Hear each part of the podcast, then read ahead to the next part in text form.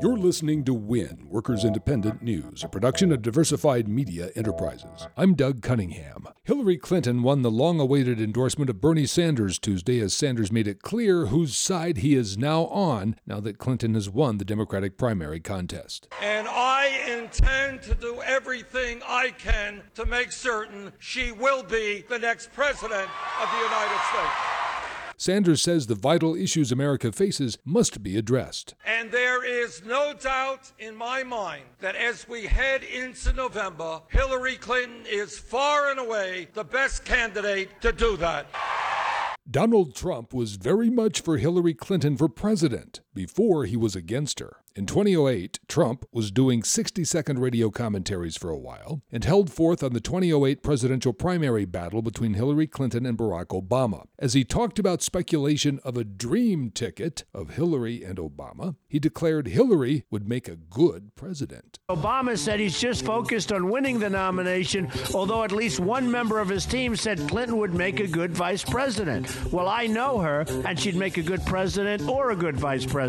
The Citizens Trade campaign says the Democratic Party Platform Committee should have completely rejected the proposed TPP trade agreement. Nonetheless, the Citizen Trade Campaign's Arthur Stamoulis says the language on TPP that is in the Democratic platform is still anti TPP. The platform committee did not approve just the clearer language outright rejecting the TPP. That's certainly what our coalition would have liked to see. You know, we're disappointed they didn't do that. At the same time, the language does make clear the TPP is a non-starter. It's a non-starter with the Democratic Party. It's a non-starter with, with voters. it's a non-starter overall. National Nurses United is petitioning OSHA for a national workplace violence prevention standard. NNU Director of Health and Safety Bonnie Castillo says it was the 2010 death of their member Cynthia Palomata as a result of preventable workplace violence that spurred the union to action on the issue. NNU says there's a growing national epidemic of workplace violence against registered nurses and healthcare workers. In 2013, the Bureau of Labor Statistics estimated that healthcare workers experience workplace violence 5 to 12 times higher than for workers overall. So NNU wants OSHA to adopt a uniform, formal workplace violence prevention standard. NNU says it has already won legislation requiring regulations on the issue in California.